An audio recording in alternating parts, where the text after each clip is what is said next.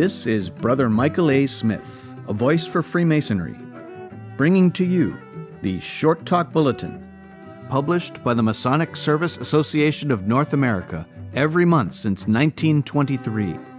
This, the Short Talk Bulletin podcast, is produced in cooperation with the MSA and is made possible with the generous support of a grant from the Grand Lodge AF&AM of Minnesota. Volume 93, Number 3, March 2015. Mount Rushmore. Written by Michael G. Rodman, Senior Grand Warden, Grand Lodge of South Dakota. Quote Let us place there, carved high, as close to heaven as we can, the words of our leaders, their faces, to show posterity what manner of men they were. Then breathe a prayer that these records will endure until the wind and rain alone shall wear them away.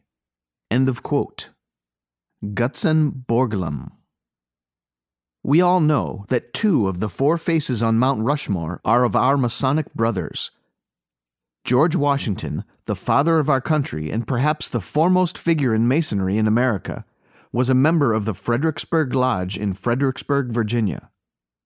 Teddy Roosevelt, well known in the Dakotas, was a member of the Matinecock Lodge in Oyster Bay, New York. Most of us also know the story of Abraham Lincoln, who was not a Freemason. He did apply for membership in Tyrian Lodge, Springfield, Illinois, shortly after his nomination for the presidency in 1860, but withdrew the application because he felt that his applying for membership at that time might be construed as a political ruse to obtain votes. He advised the lodge that he would resubmit his application again when he returned from the presidency. Lincoln never returned. Upon the death of the president, Tyrian Lodge on April 17, 1865, adopted a resolution to say, quote, that the decision of President Lincoln to postpone his application for the honors of Freemasonry, lest his motives be misconstrued, is the highest degree honorable to his memory. End of quote. Gutzon Borglum, who was master of Howard Lodge in New York City, accepted an invitation to come to the Black Hills to explore a proposal to carve a sculpture at the Needles. Borglum quickly rejected the proposal as too small for his grand vision and scoured the Black Hills until selecting Mount Rushmore as the perfect site. Why these four presidents? In Borglum's day, Washington and Lincoln were considered the two greatest presidents. Jefferson, a close third, and Teddy Roosevelt was a man Borglum personally admired and supported in his bids for the presidency. In March 1925, both the United States Congress and the South Dakota legislature passed legislation allowing the project to occur. Getting permission for the project was one thing, finding the money to finance it, quite another. This is where Congressman William Williamson, member of Chamberlain Lodge in Chamberlain, South Dakota, and Senator Peter Norbeck, member of Redfield Lodge in Redfield, South Dakota, stepped up by introducing funding bills and becoming the driving forces in getting construction dollars for Mount Rushmore. Senator Norbeck wired South Dakota Governor Carl Gunderson, member of Incense Lodge in Vermillion, South Dakota, saying, quote, I think this might be an opportunity to secure one of the national attractions in this country of the highest artistic quality. It is an opportunity we should not miss. Unquote.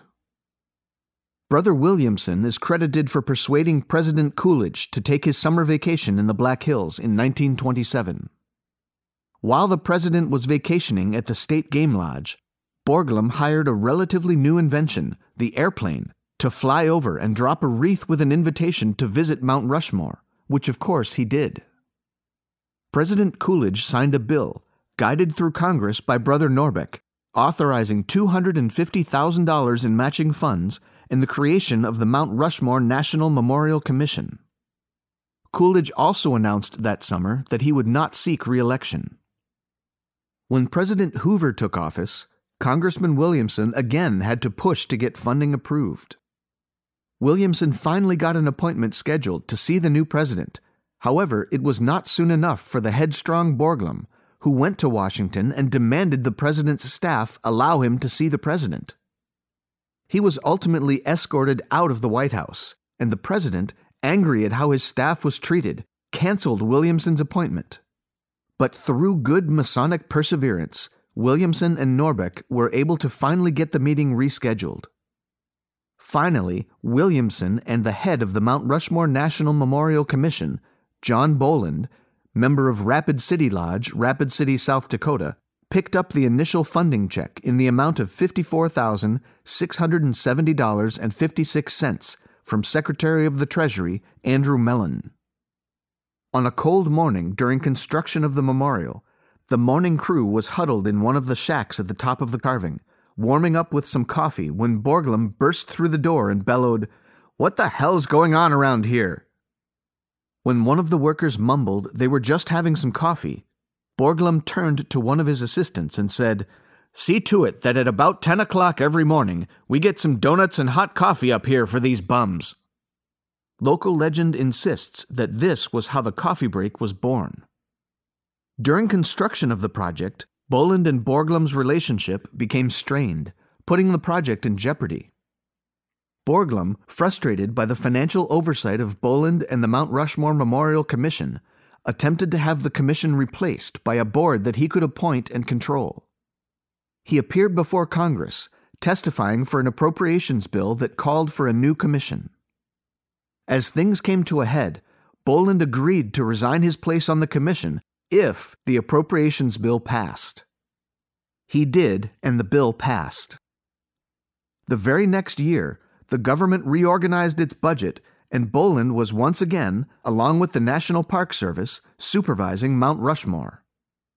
As Masonic disagreements are often settled, Boland's and Borglum's wives arranged a dinner for the four of them.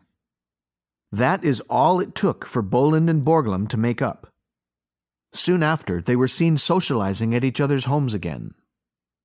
Gutzon was joined in managing the construction of the sculpture by his son Lincoln, member of the Battle River Lodge in Hermosa, South Dakota, along with assistant sculptors Ivan Houser and Bill Tallman, both members of Mount Etna Lodge in Keystone, South Dakota.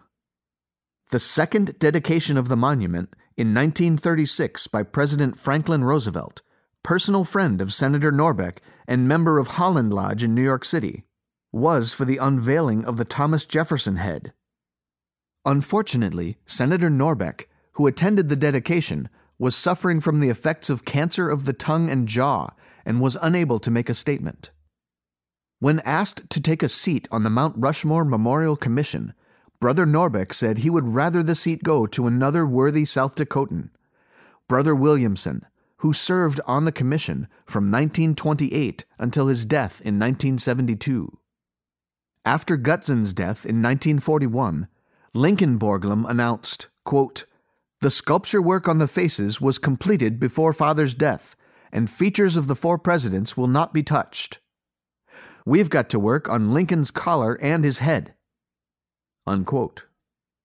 Even though Gutzon's models were sculpted to the torsos, Lincoln proclaimed, I do not think any more should be done on figures of the memorial. It looks very well as it is.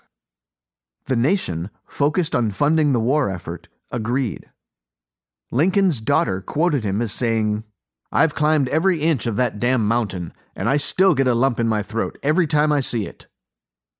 The Grand Lodge AF and AM of South Dakota is involved in discussions with the Mount Rushmore Society and the National Park Service to showcase the Masonic involvement in Mount Rushmore's creation for the 75th anniversary of the Shrine of Democracy in 2016.